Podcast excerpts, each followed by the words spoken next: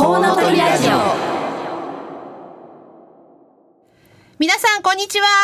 NPO 法人子どもアミーゴ西東京の小松真由美と佐藤文俊です。コウノトリラジオはこの街を中心にして子育てを応援している様々なパーソナリティが週替わりで登場します。さらにゲストをお迎えしたりお電話をつないだりしながら理想の数だけ子供を産み育てるために個人や社会はどうすればよいかリスナーの皆様と一緒に考えられるような話題を中心にお届けしていきます。1週目は母親の産前産後ケアの NPO 法人マドレボニータ太田智子さん。2週目は児童センターや学童クラブを運営している NPO 法人子どもアミーゴ西東京から小松真由美と佐藤文俊。3週目は父親の子育てを応援している西東京市パパクラブ田崎義則さん。4週目は3人のお子さんを育てているフードライフクリエイターの唐木留美さん。以上のメンバーでお送りします。どうぞお楽しみに。この番組ではリスナーの皆さんからのメッセージをお待ちしております。FM 西東京のホームページからリクエストメッセージのバナーをクリックして必要事項を入力の上送信してください。ツイッターをご利用の方はハッシュタグ 842FM をつけてたくさんつぶやいてください。お待ちしております。それでは30分間ごゆっくりお楽しみください。この番組は理想の数だけ子供を産み育てられる社会の実現を目指して活動を行っているワンモアベイビー応援団の提供でお送りいたします。僕だけの王国に新しい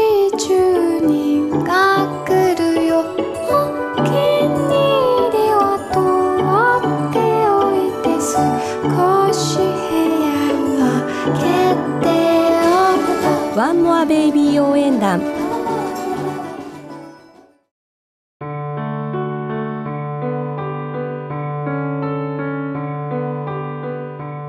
From コウノトリインフォメーションコーナー。このコーナーでは子どもアミーゴ西東京からの子育てに関する最新情報やぜひ知っておいてほしい情報をお届けします。さて佐藤さん、はい。今日は3月11日ですね。はいそうですね、えー、3月11日東日本大震災から丸々6年、え。ー経ちましたね。早いですね。あの日のことを思うとちょうどあの小学生だと子供たちがね下校の時間帯でで結構大きな揺れがあって私たまたま西東京市内自転車であのタイミング移動してたんですよ。はいはいであの西の方の小学校の子供たちもたくさん下校しててわーってあの怖がっていましたね。であの日ほらうち学童を運営してるじゃない。そうですねで電車が止まったりとかね、うんまあそういうの交通網があの混乱したから親御さん。みんなね帰ってこれなくて。そうなんですよねあの日、ね。うん。結局うちの学童も、まあ、西東京市内学童あちこちもそうだったんだと思うんですけど親御さんのお迎えがないから徹夜してね。そうですね。か一番最後は翌日の午前中そうお昼近くになったっていう人もいましたよね。わずかでした、まあ、職員もね、うん。ずっと泊まりがけになって本当あっという間だなっていうふうに思います。結構ね親御さん歩いて帰ってきてそうなんですよ。6時間かけて歩いてきたとかね。街道とかね。たくさんいらっしゃいましたね。うん。うんちょうどあの年からうちひばりのね児童センター運営が始まそうって、ですね、うん。ちょうどね同じ。そう同じ年だったんだよね。年ですね。はい、2月にね建物ができているので、うん。建物ができて1か月目で地震がうん。起きたという形でしたね。はい。はい、ということであのセンターの方も、はい。はい、丸々6年をはい。経ちました。はい。はい、なんか楽しいイベントありますか？はい、えー、とですね3月、えー年度一番最後の月ですね。早いね。早いですね。で4月はあの新しい年度に入るので、はいはい。えー行事の数というのは、まあ、予定を立てる月なのでうん。数少ないんですが、まあ、年度最後の3月は、はい。えーいつも通り盛りだくさんの、はいえーイベントをやっております。えーっとですね面白いところですと、うんえー一番最初にこのラジオのゲストで来ていただいた、はいえー助産師の柴先はい生ですね。懐かしいですね、まあの時お腹に赤ちゃんいましたね。したね。はい。もう生まれてはいはい。はい、早速お仕事をバリバリとさせられていて。さすがですね。であのラジオがきっかけでですねほい、えーひばりが丘の児童センターで助産師さんたちが来てくれて、えー産後ママサロンという育児相談を毎月1回やってくださるようになりました。柴先生が講師なんですね。はい、あら。柴先生が他。他。2名。うんおほどそんなに来だいていた。だいたいあのー、3人ぐらい毎回。助産師さん、はい、来ていただいてはい。あのーこう硬い感じの話じゃなくて、うん。単に部屋にいてうん。でなんか、えー相談したことがあったらえーその場その場でご相談をするというようないつあ形でるんですか？はい、これが3月は21日の火曜日、はいはい。えー午前9時半から、はい。えーお昼12時までどの時間に来ていただいても大丈夫です。あのおっぱい出てるかなとか、うん。あので体重計とかね身長計とか持ち込んできてくれているので赤ちゃんの体重増えてるかなとか、はい、ね、結構混んでます毎回。あらまそうなんですか、お申し込みとかは？何もいりません。お太っ腹ですね相変わらず。もう来てくれれば大丈夫。はい、ウェルカム。はいえー、とそんなのが21日にあって、はい。えー、あと29日ですね。29日はですね、あのひばりらしい企画なんですけどもあのはいひばりの児童センターは小学生とか中学生とか高校生とかいろんな年代の子が遊びに来てるんで、えー、となかなかねこう上の年代の子たちと関わることが少ない。うん。なので普段なかなか関わる機会が少ない小中学生のお兄さんお姉さんたちとはい。赤ちゃんと交流する機会。知ってます、はい。毎年毎年やってます。はいほのぼのした時間なんですよね。はい、えー題して赤ちゃんと遊ぼうというイベントですね。すごいね、赤ちゃんありきですね。赤ちゃんがいないと成り立たないイ。ベントですすね。えー主役は赤ちゃん。で毎回あのー小学生の上級生の子とかね中学生のとか、割とこう将来保育士さんになってみたいなとかねそういう女の子とかあと意外にあの小学生の上級生の男の子が、はいはい、えーやっぱりあの小さい子、うん。あの可愛いねって言ってうん。ポンと入ってくれたりして面白い雰囲気になりますのでぜひね、はい。えーこちらは3月29日水曜日、はい、午前10時30分から11時30分まで。うん。これも特に申し込み事前も受付をしております、はい。はい、ただ当日でも大丈夫、おもしあの詳細は館内掲示をご覧くださいと。はい。いうことですね、ありがとうございます。はい、3月はそのようなイベントでお待ちしております。よろしくお願いします、はい、よろしくお願いします。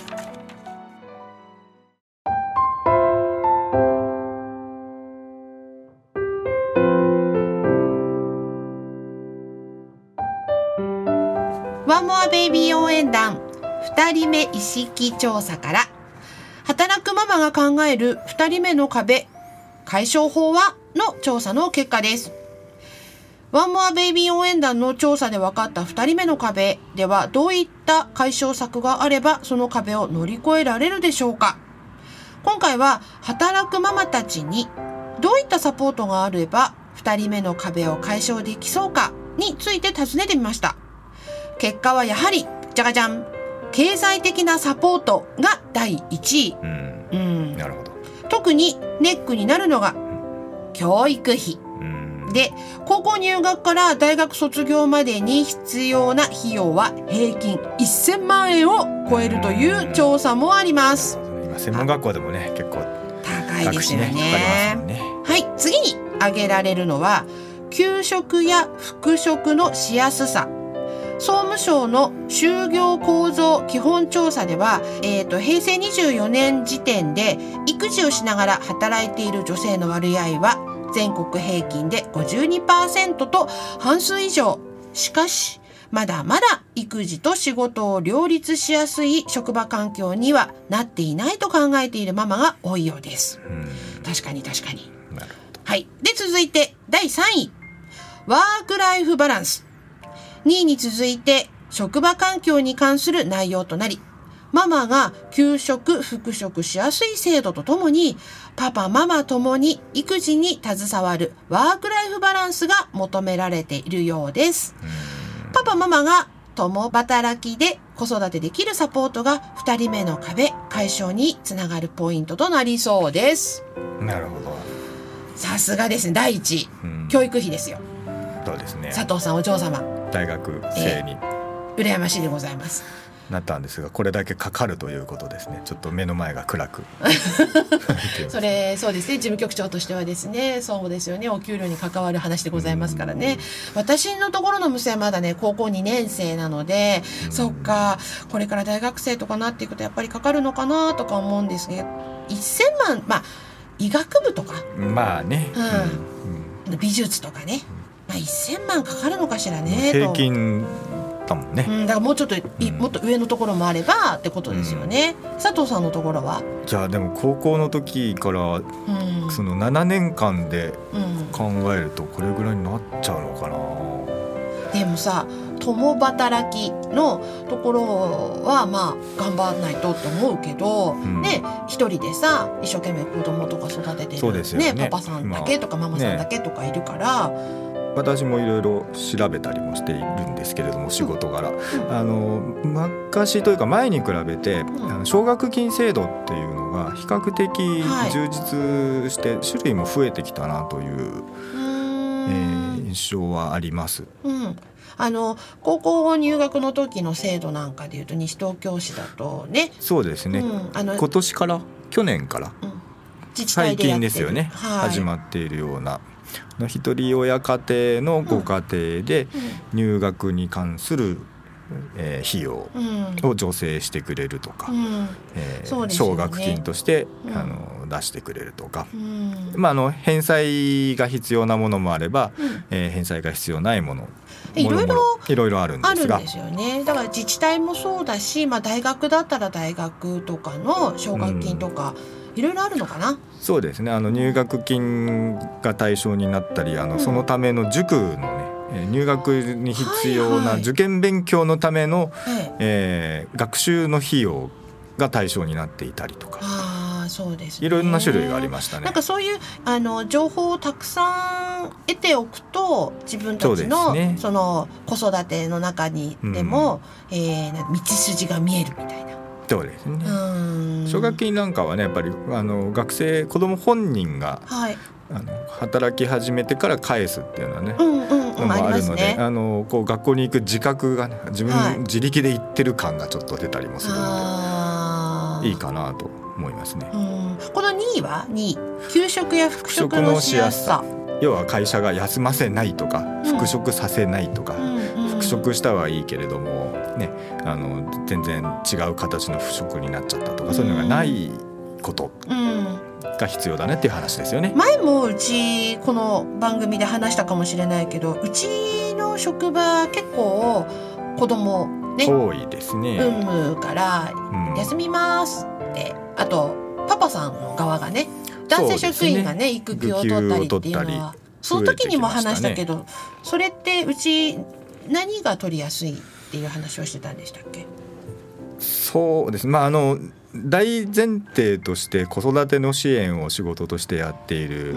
ねあの団体なのでそこにで働いてる人が子育てしにくかったらダメだよねという、うん。とてもそういう 気持ち的な単部分ね。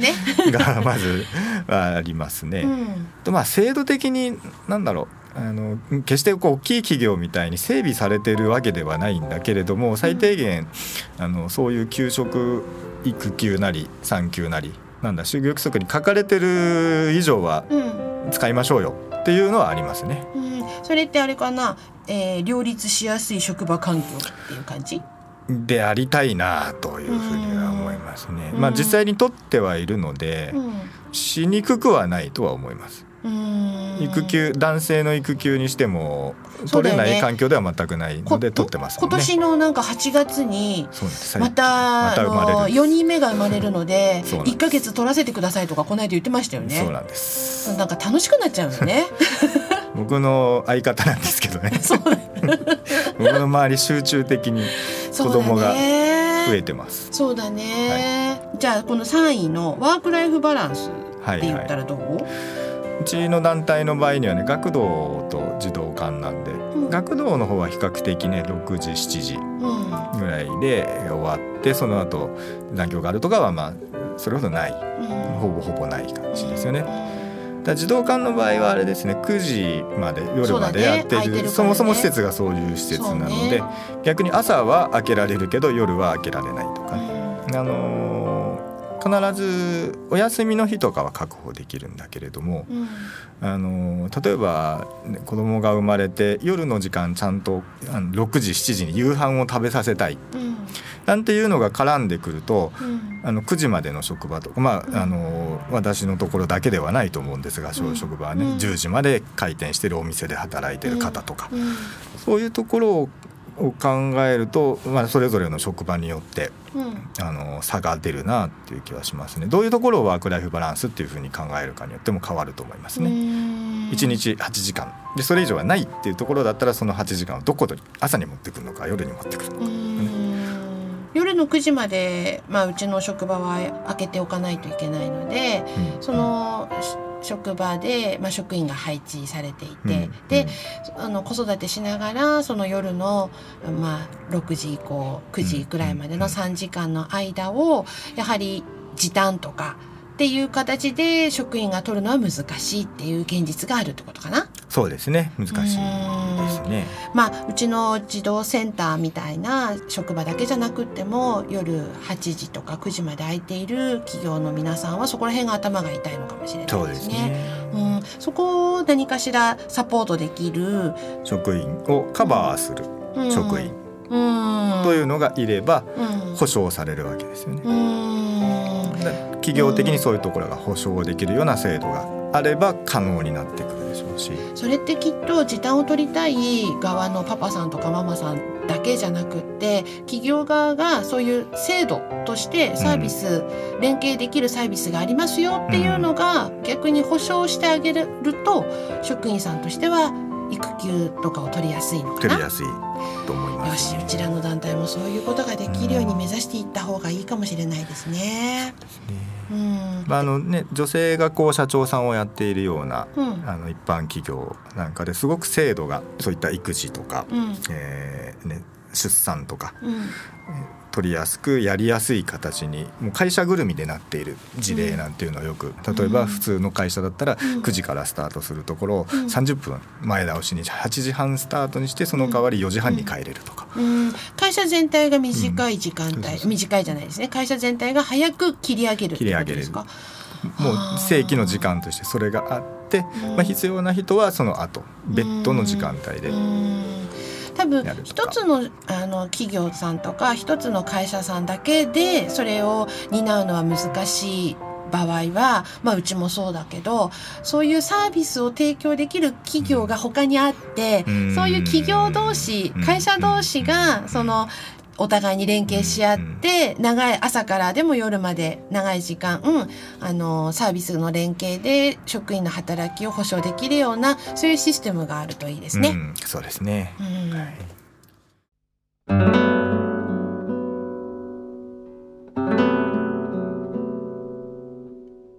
ワンモアベイビー応援団 OK ゾーン調査はい、飲食店商業施設のおむつ廃棄サービスに期待88%はい、ちょっと話題は変わって、はいおむつの話ですね。うちのねセンターも、これリアルです。話そうで題的に。すよねあのーまあ私女性なので、はい女性のお手洗いに行くと、はいあのお持ち帰りくださいの小さなアナウンスが看板が出てますよねそうですね。これ実際やっぱり持って帰らない人とかがいるってことかしら大方ほぼほぼあの持って帰っていただいてます皆さん。うんうんで、まあ今はね資料をもらって目の前にあるんですけども、まあ子供の使用済みおむつどう処理してますかと。うんで、まあもちろんおむつ用ゴミ箱がないところでは持ち帰るのがマナーというふうになってますね。はいでただおむつ入れるビニール袋をうっかり忘れてしまった場合とか、うん外出してすぐのタイミングでおむつ替えしちゃってね、うんまあ必要になったらいっぱいありますよねそういう時はね。はいはいはいで捨てる場所が、ね、なくて困ってしまうっていうのはもうとてもよくわかる。あったら助かりますよでね。すね、でそんなところを踏まえて子育て世代に商業施設飲食店でのおむつの廃棄サービスについて尋ねたところぜひ利用したいと答えた人が41%ほほうはい、機会があれば利用したい人を合わせると88%。確かはいにね。、えーあった方がいいねとでも廃棄サービスなんですね。うーん。でまあ子連れで出かけることをサポーしてサポートしてくれるような取り組みがもっともっと広がるといいなという、結果ですはい、ね。OK ゾーン調査の結果が出てます。はい。まあ、自分が行っている児童センターも、うんえーおむつ用のゴミ箱はないんですねないですね確かにはいあの普通のゴミ箱はありますはいありますだからまあ西東京市のねあの廃棄物の処理を見ても、違うんですねあれね。さっき見たらね。そうなんですよ。おむつと普通のゴミは。うん。そう。なのであの持って帰ってくださいというふうにお願いをしております。はい。たまに忘れてちゃうのかな。ベビーベッドの下にそうねポンと置いてあったりとか。う、ん。えーいうのが。一応あの子供用のこうおむつ替えの場所もあるので、うんそこに、えービニール袋も用意はしているんですけれどもね、まあそのままさすがにそのままっていうのはないんですけど、うん。たまにでもそのまま置いてあったうん。りもあるんですが、これ子育て経験者の私目線で言わせてもらうと、やっぱりこう子供を連れて、まあ、そういう施設に行きますお店に行きます、ん。その後家にまっすぐ帰るんだったら、うん。こう全然持って帰るのはいいんですけど例えばまたもう一つの違う場所に行くとかってね、うん。なった時にもしかしたらその次飲食店最初は児童館に行ったんだけどうん。お昼はランチを食べに行くわって言った時にはい。なんとなくこうバッグの中にうん。その変えたおむつを入れておくよりはもしかしたらここであの廃棄してくれるっていうのがサービスがあったらっていうのは想像がつきますね。まあわかりますね。でもそれねうん。重いですもんねそもそも。そうきたか。さすが現場にいる人は違う。重いよ重い。そうなんですよ。1個だけじゃないからね。うん。2個とかなっちゃうしね。うん。わかります。今の吸収力がいいから、ね漏らさずギュッみたいな。ねずしっとする感じがありますよね。そうかだからねサービスこう別のね、うんその例えばゴミ箱が設置されてるとか、うんこう施設の設備としてではなくって、うんそこにプラスアルファするあの廃棄サービスうん乗っかるサービスとしてあった方が助かるねという。そうですね。ですよねうんそうです。あの普通のねゴミ箱にポンって捨てるっていうことはないにしても、うん。それはとっても私もありがたいサービスだなと思っています、なるほど。ねちょっとこれは検討課題ですね。まあ自分たちだけではできないんですけれども。ぜひよろしくお願いします、はい。僕だけの王国に新しい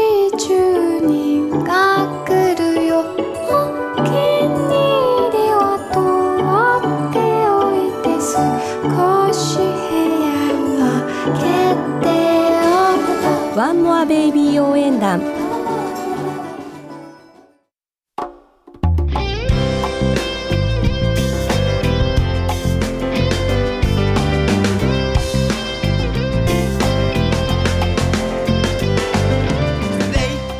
さてそろそろお別れの時間となりました。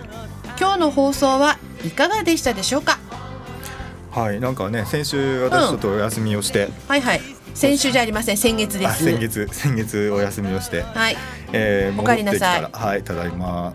でただいまって帰ってきたら何ですか、今日で私たちの担当ははい。最後ということをそうなんです伺いまして。よ楽しかったです。あっという間の一年でした。ねあっという間でしたね、うん、なんか一番印象に残ったことってある？そうですね。あのー女子高生から。おや？これ昼間の放送で大丈夫ですか？はい、はい。女子高生からね、うん。あのー佐藤さん、うん聞いてますよ。いや。うんって言われて。はいキャー。嬉しいね。ね。どうせあれでしょ？センターの利用者でしょ？そう。はい。そうなんお後がよろしいようで。はい。はい。楽しかったですねでも。本当楽しかったね。あっという間でした。あっという間でした。はい。ご感想やご意見など、リスナーの皆さんからのメッセージをお待ちしております。FM 西東京のホームページからリクエストメッセージのバナーをクリックして必要事項を入力の上送信してください。また放送後には番組の音声をポッドキャストで配信します。番組の Facebook ページもありますのでぜひいいねしてご覧ください詳しくは FM 西東京で検索してみてくださいそれではお聞きいただきありがとうございました。次回3月18日は父親の子育てを応援している西東京市パパクラブ田崎義則さんのご担当です。来週もどうぞお楽しみください。ここまでのお相手は NPO 法人子どもアミーゴ西東京の小松真由美と佐藤文俊でした。ありがとうございました。ありがとうございましたこの番組は理想の数だけ子供を産み育てられる社会の実現を目指して活動を行っているワンモアベイビー応援団の提供でお送りいたしました。君の涙ぬぐうたねいつも汗かいてる。